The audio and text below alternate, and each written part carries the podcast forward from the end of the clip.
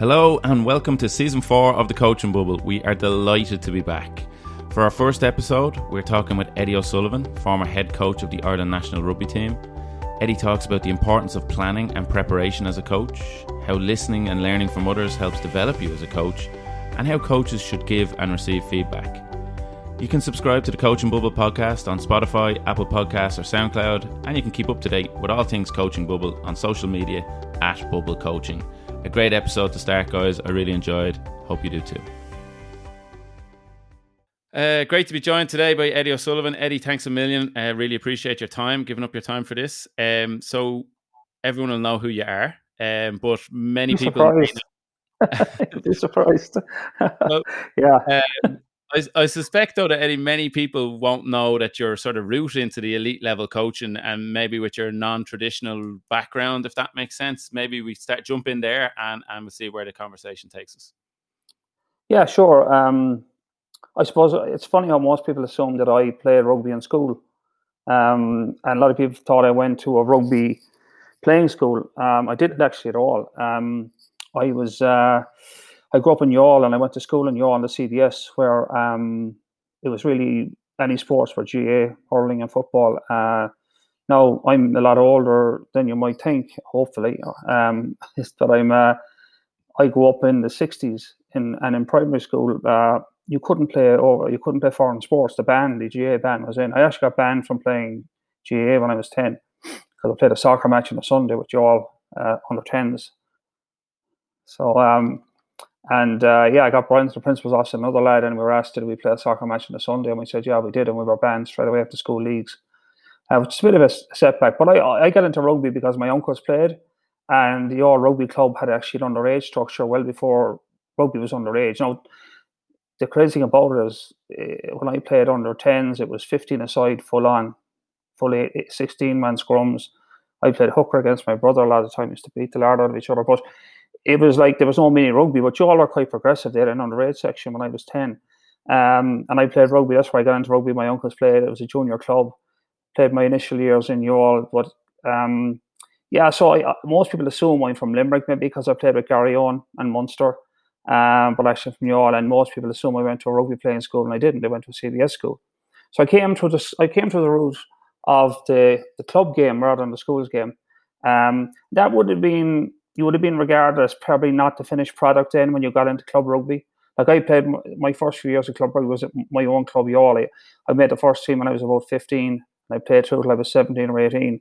And then I was in college with Tony Ward and he convinced me to, to go to Garryowen and play a bit. Now, I was an out half in, in, in Youghal and, and a full back. So when I went to Garryowen, I was asked what position I played. I said winger because Tony Ward was the out half. I was never going to get Tony Ward's place. He was on the Irish team. So I moved to the wing. Um, I was always interested in, in, in, in, fitness as well. So when I went to Thomond College um, and played in Garryowen, I, I involved myself in fitness training as well. I was actually the, the strength and conditioning coach for the Irish team in the 1991 World Cup. Now, people might remember that in the famous try by Gordon Hamilton that nearly beat Australia in the semi in the quarter final, but burst into a semi final.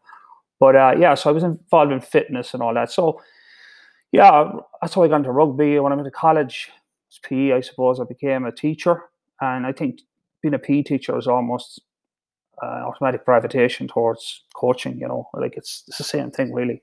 Uh, so my route into coaching came that way. Like I remember started coaching first when I was only in my early twenties in a club called Monivea. I coached mini rugby. I coached the first team. Um, they played on a Sunday. Mini rugby Saturday morning. I used to leave mini rugby and go to Garryowen and play in the afternoon. So I was always coaching really since my early twenties. So been through the, the, the mill that way, like right up through underage structures into club rugby, into underage rugby, up into schools rugby, senior rugby. So I've pretty much coached at every level of the game in rugby from under 10s up to senior international, which is great experience to have, I suppose, and I enjoyed every bit of it different times. And Eddie, when you say there that um, let's say people assumed you came up through the schools ranks and stuff like that. Is that just the normal way to go in terms of is that a prestige thing to play for the school and then go on for club and country type thing? It's it's what's the more traditional route, you know. Um, like the exceptions to the rule in terms of I never played for Ireland. I came reasonably close at one stage in the eighties. I was playing the wing for Munster. I would have been not far off, but I think the time you had people like Trevor Ringland, uh, Keith Crossan on the Irish team. Moss Finn was strong. Uh, he played in the wing for Munster, and Moss was on the other wing, you know. And that, that team was a very strong Irish team. They won a Triple Crown. They won two Triple Crowns, in fact, in, in the 80s.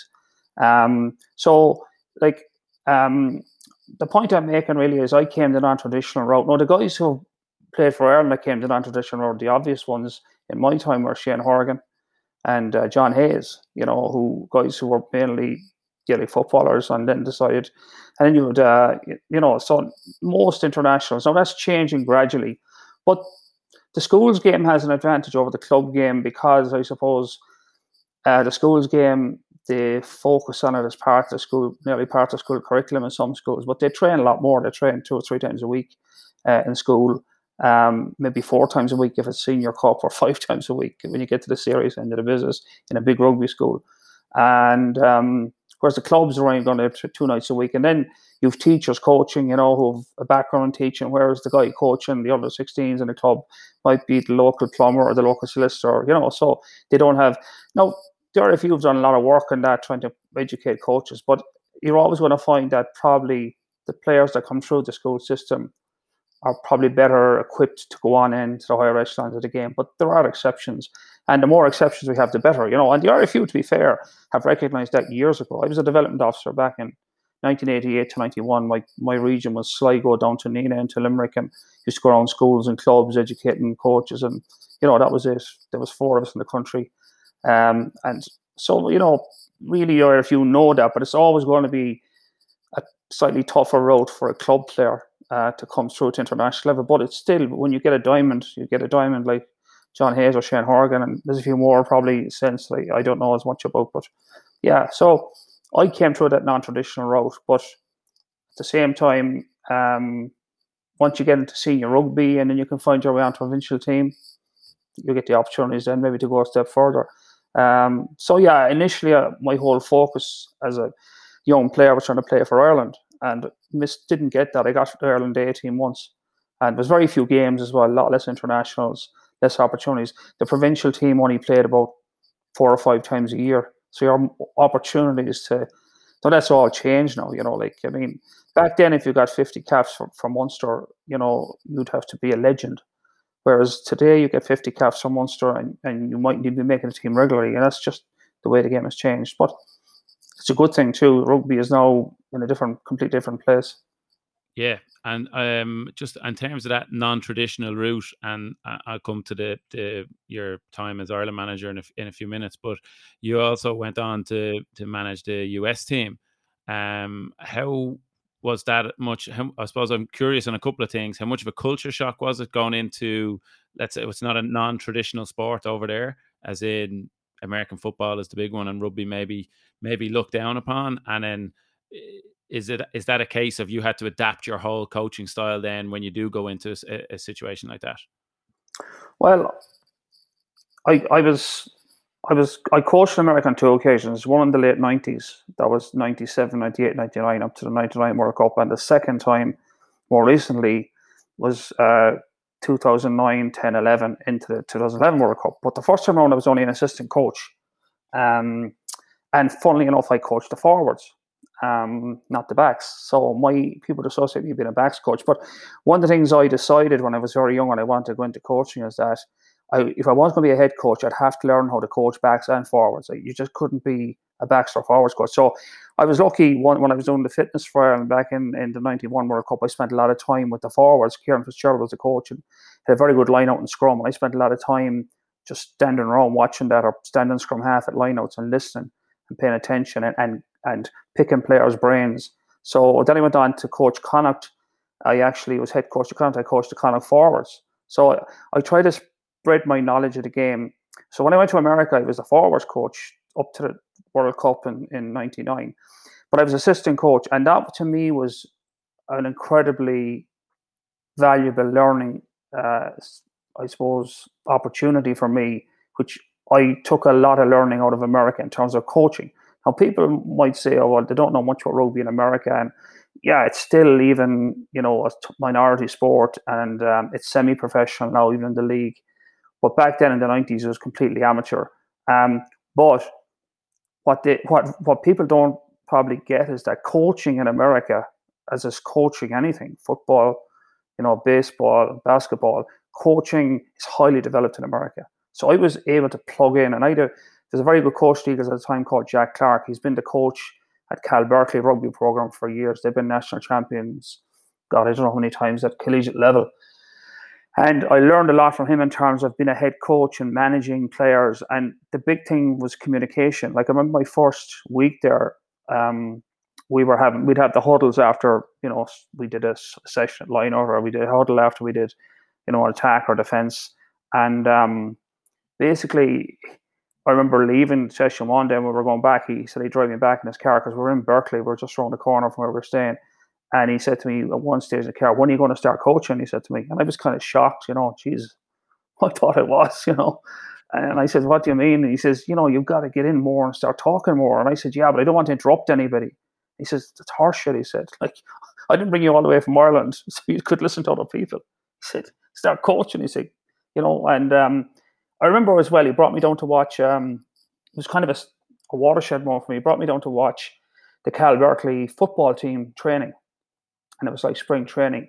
And they, they were doing like a very simple drill. They had a attack on defense, and it was a one snap scrimmage. So you snapped the ball, and you ran the play, and then it stopped. And they were they were they were doing passing plays. So snap the ball, pass it, incomplete or complete either way. But it took like three seconds, and then there was like looked like probably fifteen coaches descended on the groups. There was whistles blown everywhere, and we're talking to guys animated and and uh, it looked like looked like organized chaos to me. But I said he the point was that American kids grow up and they have multiple coaches and they learn to take a lot of information on very quickly. And then after like 30 seconds, the whistle went, the place cleared like out, and then the next play was snapped. And then there was another advance of coaches again. So he, he said, like, the point he was making to me was like, you have a limited time on a rugby pitch to get your message across. And if you're going to be pussyfooting around, you know, worrying about cutting somebody off, or he said, this is all part of maximizing your communication. And in America, they do that. Like, and players, if you coach American players, they're very good at taking information on because by and large, they probably have professional coaches from high school up to college and so on. So it was a kind of a watershed moment. And at the time, then you saw that uh, here, the, the leader here actually in this part of the world was people who people who criticize this man a lot, but he won a World Cup, and I, have huge time from his Clive Woodward. He revolutionized coaching here the way he started getting, you know, he basically got in specialist coaches. He got a defense coach, he got a scrum coach, you know, and so on, and he built a staff like you see in the NFL, like you see in the NBA. And that time, people were giving out, oh, too many coaches, too many voices, you know, which again completely missed the point. So when I became Irish coach, uh, we had a staff of about five, uh, and I had to grow that to a staff of nearly fifteen very quickly because I needed specialists. Like we didn't have a defence coach when I took over Ireland. Um, we didn't have a breakdown coach. We didn't have a kicking coach really. We had a guy come in and out. So that was a huge takeaway for me in America. Two things: having specialized people and then managing them, managing them so that they can get the maximum information to the players in the minimum time. So the learning curve is steeper. It's, when you think about it, it makes sense. But when you're like, it's non traditional. I remember playing rugby and nobody could talk when somebody else was talking because, you know, you have to hush people if they open their mouth. So it's completely different. And then the, the players in Ireland, when I was coaching, had to make that adjustment as well, that they had to be able to deal with numerous coaches, not one coach, maybe doing four or five coaches on different aspects of their game. So yeah, it was to me that that American experience back in '99 was was extraordinarily valuable to me in terms of um, how I, I I developed my own coaching philosophies in terms of communication and supporting the players. Uh, so yeah, that was that to me was a huge moment, and I, I learned so much uh, from it. Um, and again, I learned some rugby stuff too. Like they were thinking beyond the box. We used to do a lot of work on defense at the time. We were always trying to figure things out defensively, which wasn't done a lot in Ireland. Not until Clive Woodward won the World Cup, and everyone said, "Oh, what is Clive doing?" And he had a defence coach, and so on and so on and so on. They really started mirroring that. So I, I, I came back after the, the '99 World Cup, and um, it was around the time that that Clive was starting to build his his team. You know, so I took a lot out of that, I must say, and I thought it was a kind of a, and everyone's doing it now. It's not, it's just standard operating procedure now, which is interesting. Like over twenty years on. Yeah, I really like the, the, the point about coaching being uh, very highly developed in the states, and for me, the big big thing about that is coaching is a is a real valued profession in the states. If that makes sense. Oh yeah, it's, it's it sounds ridiculous because uh, in America, it's it's very revered position in America, and people say oh, that's a lot of codswallop, you know, but that's their culture around sport. And whether you like it or not, you have to think America does sport pretty well, you know, like you professional sport, like you look at the, the the big four sports they have, they do them pretty well in terms of people want to watch them, and the guys who play in it make a lot of money. So yeah, it, they, they do revere coaches, and even the giveaways when I talk to players who I've coached, even if I met them now years later in America, they still call you coach. Hey, you coach, and I say no, no, call me Eddie. No, they can't. And I brought a I brought a guy in with the Irish team from America. He was a he was a, trainer stroke physiotherapist. They have a different system in America for training their physios and trainers. They do both fitness and you know physiotherapy in terms of uh, rehabbing but they also do prehabbing. And we had a lot of injuries. I remember going to the World Cup in, um, not the World Cup, sorry, we're going on our first tour to New Zealand in 2002, and we're missing eight players. Um, no, six of them had soft tissue injuries.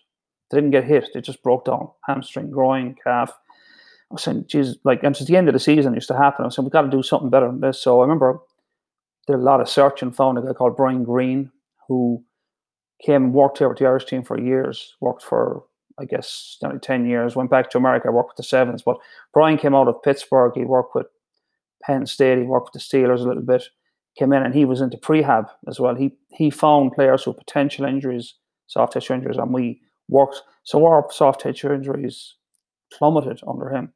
Uh, and he worked with the other physios as well. But uh, funny thing about him is he could never call me out and be coach, no matter how many times I told him. he just couldn't do it. It's very funny, but uh, yeah, but he that was it. That was another salient moment again for me as injury prevention, and it's all part and parcel. Now I think there's a lot more that goes on. But Brian came in. He did a he actually did a PhD in UCD studying the three basic different ways you could do a sidestep. Like he, they call it cutting in America, not sidestepping. They call it mm. cutting, but different cuts. And uh, he did his PhD in UCD. But you know, it's again, it's bringing an another bank of knowledge into a professional sport like rugby that maybe didn't exist before. I didn't do it for any other reason except it made my job easier and helped me to get a better outcome, you know. So, you know, but uh, you see that kind of spreading a lot more now. Yeah, and no, it's really interesting. And I just want to come back to a point that you made. That you talked about uh, when you first took over Ireland, you had a staff a staff of five, and you increased that to fifteen. Mm. So curious here now. So you have a, a, a squad of maybe whatever I don't know, thirty or forty players. That Varies. There you go. You, you usually end up when it when it gets the rubber hits the road. You're talking about maybe thirty five guys, you know, or, or thirty depends. And but when you start out, you might have forty or forty five. Uh, so, yeah. but usually the, the the number is about 30 really that's when the rubber hits the road if you're on tours right 31 32 and if you're in a six nations so yeah it gets down to that eventually yeah. So my question is, right, you have a, a, a squad of players, of be it 35, 40, whatever it may be, that you have to manage and you have to to make sure and try and keep as happy as possible and try and keep them developing. But now you also have to keep a backrooms team of 15 and you mm. also have to keep them pushing them mm. on and, and, making sure everyone's communicating is on the same page and stuff. And yeah. that must have been challenging not really challenging in a sense, but again, you had to manage it on the. And again, I learned that in America. The first time it was with the Eagles uh, in America, we had a staff meeting every morning at breakfast.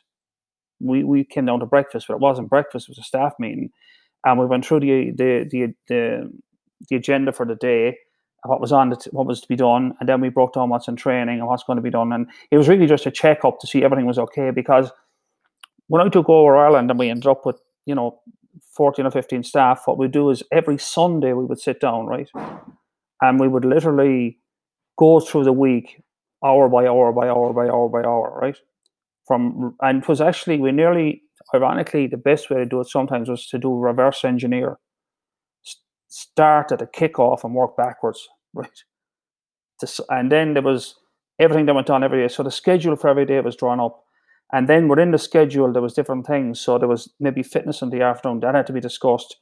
The other thing that was um, uh, was obviously training itself that had to be discussed. What equipment was needed, how long to take, bus trips, time for meals, that you know the whole thing down to what they'd be eating and all this on and on and on. So the whole the thing about that, the whole staff sat down, and I would chair the meeting as a head coach, and we go through everything. It would take about two and a half hours, three hours on a Sunday evening. But that meant we left when we broke up that meeting on Sunday. We had a almost hour by hour plan for the week. Now, would that plan change? Almost inevitably, it would change. But you were adjusting a plan. You weren't redrawing. You were tinkering with it. And here was the thing about which is probably a lot of people initially found difficulty as staff is when we sat around that table, everybody was sitting there as an equal partner to what was going on. So if we were discussing something that had something to do with your area of, of area of responsibility, whether it was fitness, whether it was injuries, whether it was lineouts, whether it was equipment, whether it was menus, whether it was bus arrival time. We went through all that. And if there was anything there that was potentially problematic, you had to flag it straight away.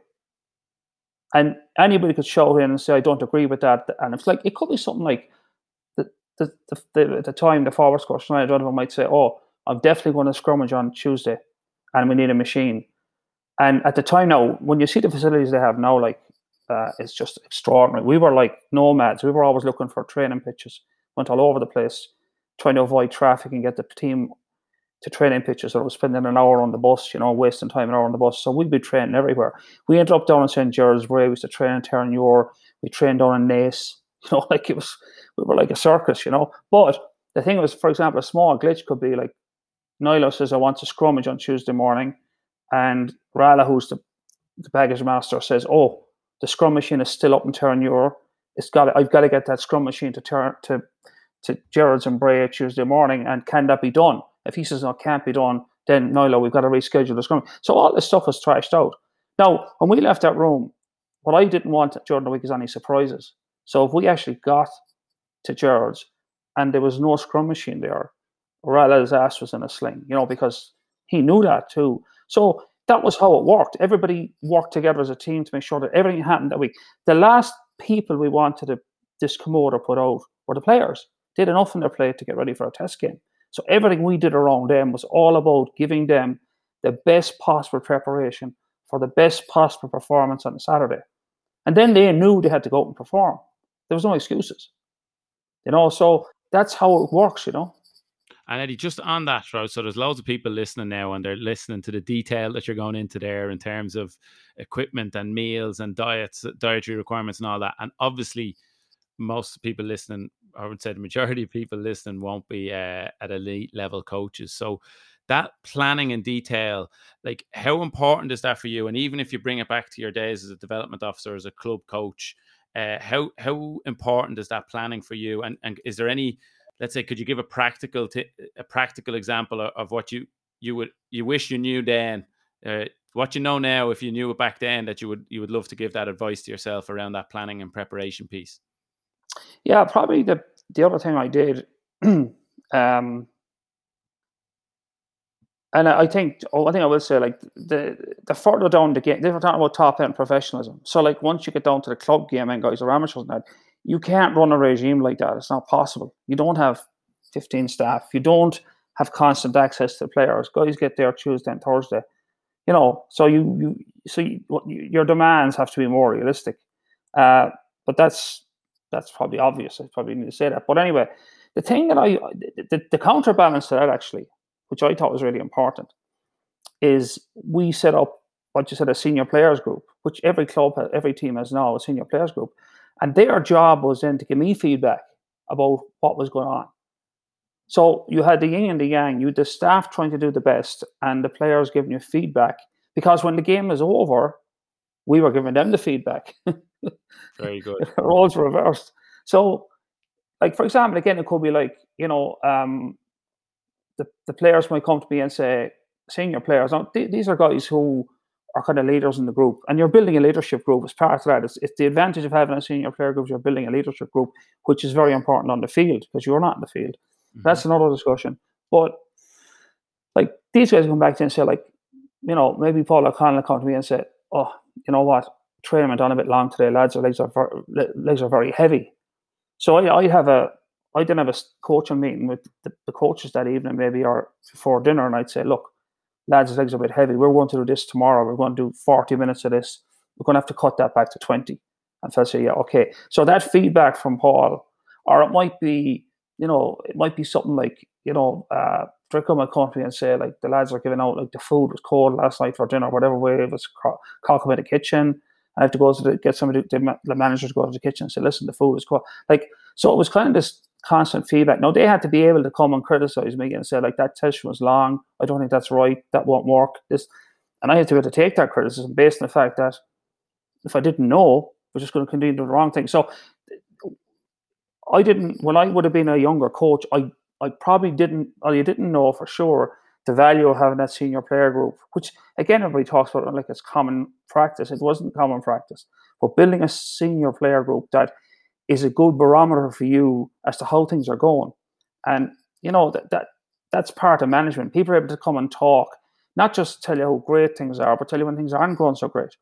That's all. It's like running a team that's going well is, you know, is, is great. It's fantastic. Couldn't be good. But the truth of the matter is everything is everything is not right all the time. There's always something wrong. Now you want to keep that to a minimum and you want to keep the things that are wrong as small as possible, but you're always juggling a little bit. But the best feedback you get sometimes is from your players. And they're not right all the time. Like, yeah, they used to have to say, well, okay, I take your point, but is my decision we're doing it. Like simple stuff. I remember we used to travel international games. Guys would hated dressing in, in their number ones, collar and tie, blazer, the whole thing. And I remember it was constantly coming to me, going, oh, "Can we wear tracksuits and can we chill out?" And I was saying, "No, you can't." And it's uh, because I know myself. You let a bunch of guys wear tracksuits, and some will have them on, some will have them off, some will have them tied around their waist, some will have baseball caps on sideways, backwards. And I said, "Look, we're going through an airport. This is the Irish rugby team. We're going to look like a professional outfit. We're not going to look like ragball rovers on a off the weekend." I don't care if it's uncomfortable. Wear the freaking suits and shut up, you know. And that was it. And they go, okay. And on, all right, we see we are coming. We still don't like it. And I said, yeah, I don't like it either. I hate wearing suits. You know, it's not my my normal dress. So that sort of feedback, you, you don't always do with the players, but they have a chance to voice their opinions. Now that builds a very strong bond between the players and the staff because they feel they're being heard.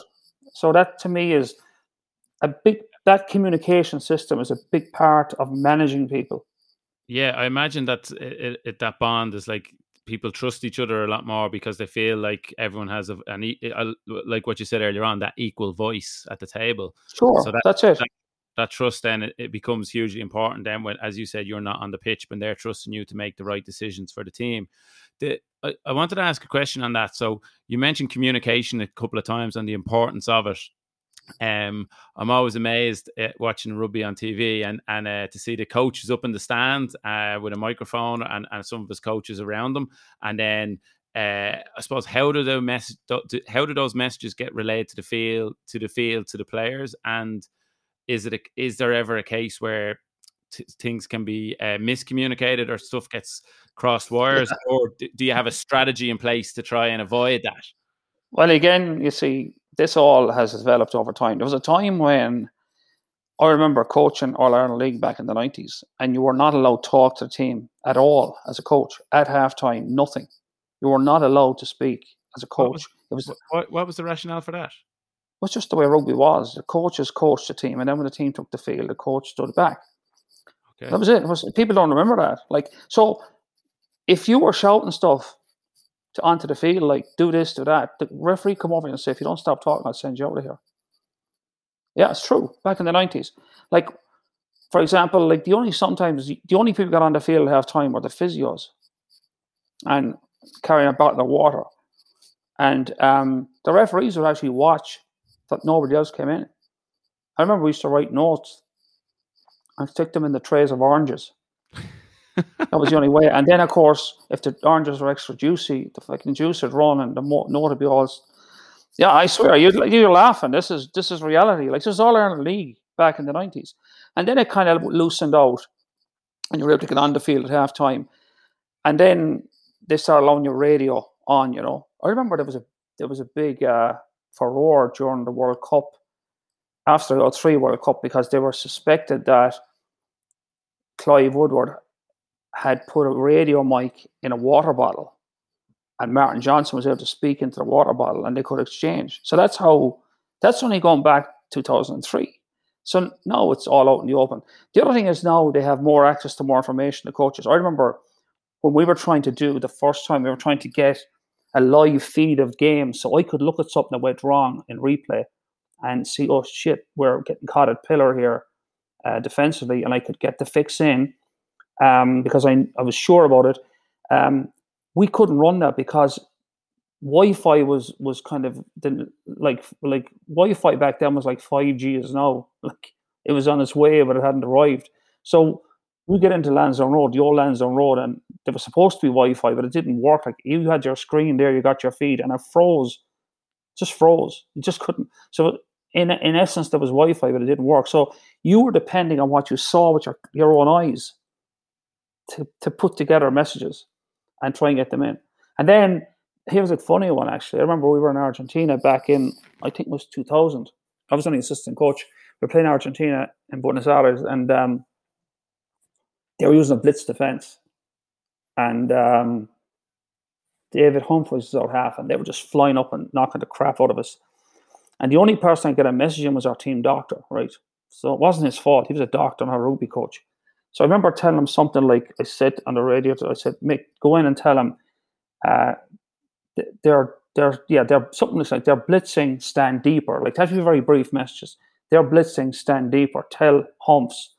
So he went out, and when he got there, he said to Humps, Eddie said they're blitzing, stand flatter. He got I, he got it completely wrong, and I remember watching the game and, and nothing was, and I said, I remember saying after the game to Holmes, well, why didn't you stand deeper? He says, how do you mean stand deeper? I said, I told Mick, he's told me stand flatter. So I had a doctor trying to deliver a rugby message and it just, you know, wasn't, it was, and he was on a radio to me in a crowded stadium. He was on the side of the pitch. I was up in the stand. I was assistant coach. So the communication systems now are way better and they're more formalized and everyone accepts it, which is right. I mean, you see in America, you know, the, the coaches get to coach. Now, that's a whole mindset change in rugby. Back in, you know, go back to 2003, and, and there was almost ructions they thought that Clive was beating Martin Johnson on a radio mic, you know, in his water bottle. My point is, so what? you know, let's just get on with it, lads. Just stop, stop messing, you know. Um, so things have changed, you know, like um, things have changed, and for the better, I think. Yeah, it's gas as you say that now, and and I remember that controversy actually, and it was on. I think it was on the front page of the paper at the time, and it's like, what's the big deal? It's a coach talking. Oh, yeah. When you when you explain, you go back ten years before that, you're sneaking in notes and in, in on a tray of oranges. I hope they're not too juicy. it's like it's ridiculous. Like this is for the All Ireland League, you know, like the national the national championship. yeah. Okay. Um. So we talked a lot about coaches and and the role of coaches, and um you, you you mentioned a couple of times that you learned an awful lot when you went across to the states and the different setup there. Coaching in Ireland has, has come on a long way in the last the last probably decades to two to two decades. Um, what do you think of the, the state of coaching in Ireland now? I know we see an awful lot of let us say high profile ex players going off to France or, or other countries to maybe mm. get their experience and tend to be coming back now. Are we getting better at this? Are we getting better at coach education, or how do you think we are? Oh, yeah, we are. I think I think coaching. Um, well, what happens is when the game goes professional, everything changes. Like it's everything becomes the pressure of time and the pressure of results. Like everything has to to ratchet up. So you get bigger staffs, you get more complex communication systems, and the game changes. Like if you watched, you go back and watch a game on those, you know, rugby golds. You used to get on TG Ceathair and you watch a game in the 19 70s, you begin to watch what are you watching? Is it really rugby? You know, it's so different. So the game itself has changed. The demands of the game have changed. The quality of coaching, the quality of playing. It's just different, just different uh, topic or different, different uh, animal altogether. So yeah, that has improved. Um, there's not that many coaching jobs in Ireland at a high level. There's really five head coaching jobs in Ireland, the four provinces and, and the Irish job. So it's very hard to get a gig. Um, so it's not, not and it's good for people to go overseas. I mean, I know guys are going to France, which is good. I went to America. I found that really good. Um, I think it's good for fellas to break out and go off somewhere and, and learn a different culture, a different way of doing things.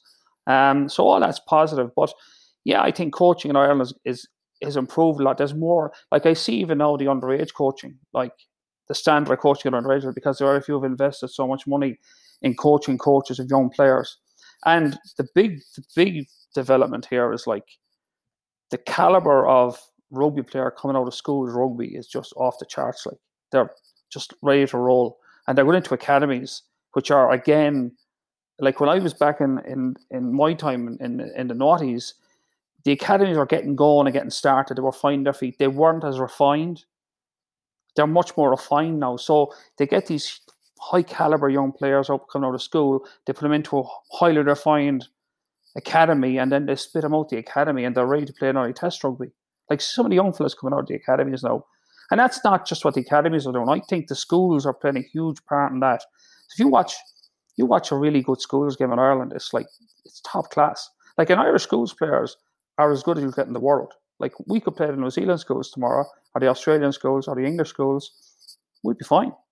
You know. So the schools are doing a phenomenal job. Then the academies are much better now at they're much more streamlined at getting the best out of these lads and you know we're producing really really good talent. So that's how we're able to maximize our ability as a rugby nation, even though we're you know a fourth choice sport in this country of four million people. But here's the interesting thing about that: if you look at the other amateur sports below rugby in Ireland, like Gaelic games, um, they've been really smart as they have actually taken huge learnings out of rugby. They, whatever they always watch what rugby players are doing, and they they they translate it into Gaelic games. Like look at the professional the professional attitude of, of Gaelic footballers and hurlers now in men's and women's uh, hurling and camogie or camogie and, and football and whatever. The the caliber of preparation they go through. It's like they're you would say now that these county teams are at a level of preparation now that's way ahead of what rugby players would be at international level 20 years ago or more. Like it just shows you how how the, the, the growth of coaching and development has spread around the country in every aspect, soccer as well. No, hundred percent. I, I fully agree. Like, um, I know I said earlier on, I don't. The coach is not as valued, certainly yet, anyway, as as in countries like America. But I think we're getting a lot, a lot better. And I actually think the last year, um, and and even now with with the pandemic, that uh, people are seeing the value and the skill set that teachers and coaches have, and are put there's an awful lot more appreciation.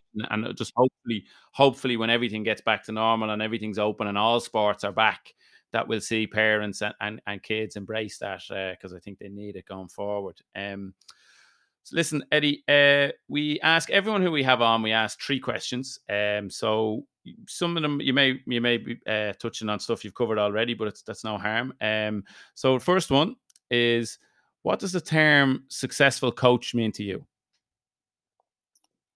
Very simple answer to that is whoever you're coaching, that you have the ability to maximize their potential.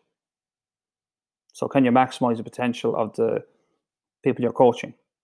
And that applies to everybody, whether you're coaching under 10 side or you're coaching an international team. Because um, that's all you can do really is get the, take their potential and maximize it. Um, so like if you sorry, if you're coaching, the obvious one is in athletics. I'm coaching a sprinter.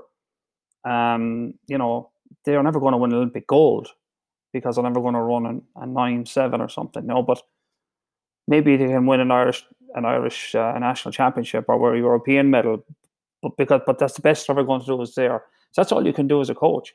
So um, yeah, maximize the potential of the people you're coaching. That's your only ambition. And you then that puts the onus on you to be the best coach you can be. Because if you're not the best coach you can be, you're never going to be able to maximize the potential of the person you're coaching. So it's kind of a that's the way it works in my view. It's the same for everybody, no matter who, where, or when you're coaching. No, I like it. Nice, simple answer. Um, what is the best book, resource, podcast, whatever you want uh, that you'd recommend to to coaches, and that could, this can be several different things. we'll uh, we'll put links up to anything you recommend to uh, to anyone listening. Well, there's so much stuff out there. Um, I I've never been an I've never been kind of someone who's been constantly grabbing books and reading, and and it doesn't mean I haven't read books or looked at things. Um, for me, it's always been about um, trying to get more information. So I, I, would cherry pick stuff from everywhere, you know, wherever I could find it. I, I don't go down and say, this is the one you have to read. Every, all the answers are there. Because be honest I don't think all the answers are any one place. It's kind of a misguided thing. This is the definitive book, you know, on hang gliding. You know, there's nothing else you need to know. And I say hang gliding because it could be anything. There's no such book for rugby, I know that, or coaching. So you're always getting you always need to have a broad mind and things people say that you disagree with is the best reason to read more about it and maybe you still disagree at the end or maybe you go you know what you know uh, some of the best advice i got is is um is maybe in a clubhouse at 11 o'clock on a saturday night at a, after a game and some fella like uh, three sheets and the wind comes up and he says do you know what I think? and usually you're, you you, you should bring that, like, and he might say something, and 99 times out of 100 is absolutely asinine. But one time over 100, the guy goes something, and you go, yes, there's something in that. Like, and I would say a stop clock is right even twice a day, you know? so, so, so, like, you never know. So keep an open mind and don't go down one rabbit hole as this is this answer to everything. Just keep cherry picking. You're in, you're in this massive orchard, you know, of different things, and you cherry pick what works for you or what suits you. And sometimes you're right and sometimes you're wrong. But if if you kind of get blinkered, or what that's really a bad thing in coaching to get blinkered. Uh, always keep an open mind. Look everywhere you can. You know, borrow, steal, pilfer, plagiarize, do whatever you want. It's, it's you, there's nothing wrong with it. You know. So I'm always looking for stuff. You know, that's to me is that that's the best resource you have is you're you're being inquisitive about the game. And the thing about that is to be inquisitive, you have to have a passion for it. If you're not a, if you're not passionate, you won't bother. So like I am, I never like I sit down. I I sit down the weekend there and watch the international. I could be watching Heineken Cup games with a, a notepad, and I'd write stuff down. Like I see something, and they go into three categories. Like, you know, geez, that that was really a dumb thing to do. I must never, I must remember never to try that. Okay. and another one is really that, that's that's really smart. But maybe if you did it a little bit differently, it could be better. It's nearly there. And the third one is is, Jesus, why didn't I think of that? and they're the ones you're looking for. You know, like I didn't think of that. I remember Clive Woodward was saying to me once we were doing something, a drill, and he came up to me and he says, Where'd you get that drill?" And I said, I, I made it up. I sat down and said this, and he says, "Shit, I hate when I don't think of something." He said, "You know." he was of the same mind. He he he was annoyed if, if somebody else thought of something that he didn't think of. But believe me, there are people going to do that. So um, yeah, you know, constantly, if you're passionate, you'll constantly keep chipping away and looking. So I have a notebook full of notes on the weekend after the Six Nations games.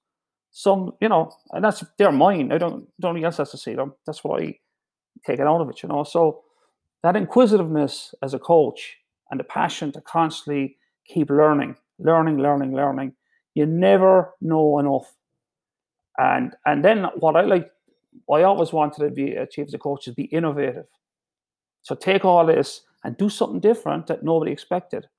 I mean, to me, I always wanted to be the coach that if someone's playing your team, they're worried that what are they going to do today? What are they going to pull out of the, out of the hat today that we haven't seen?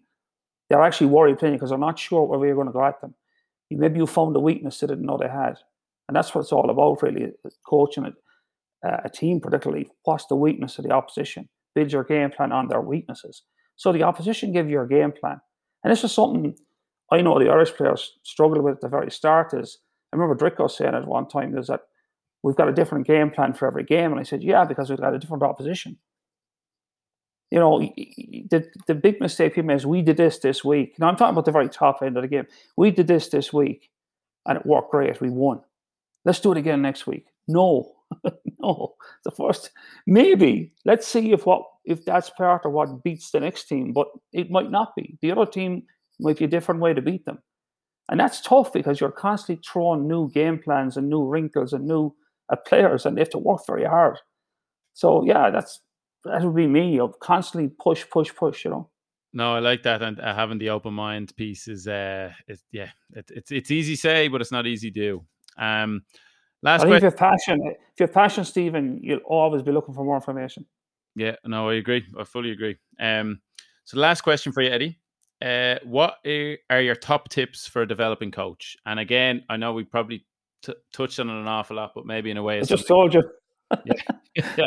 Be passionate, Mind keep learning, keep innovating, keep trying things. Yeah. And if you don't want to do that, maybe you know, coaching that particular sport isn't for you. Maybe another sport might light your fire a bit better. But rugby is my what my bonfire, so and that's not going to change. Yeah, no, listen, Eddie, it's been fantastic having you on. There's so many takeaways for people listening. Um, I, I love the way you talked about uh, that you weren't afraid to listen and learn from others from a very uh, your early coaching career, um, embracing maybe not the uh, not your your expertise by going to be that forwards coach very early on. Uh, the the importance you put on planning and permit and preparation and that feedback from players is really interesting. And I think a lot of people will be able to take that practical example uh, and then being open minded and and to, to helping people maximize their potential and even listening to the fella at 11 o'clock on a saturday night in the pub after a game because he could give you a little gold nugget so uh, there'll be plenty of people be able to take that one on board eddie thank you very much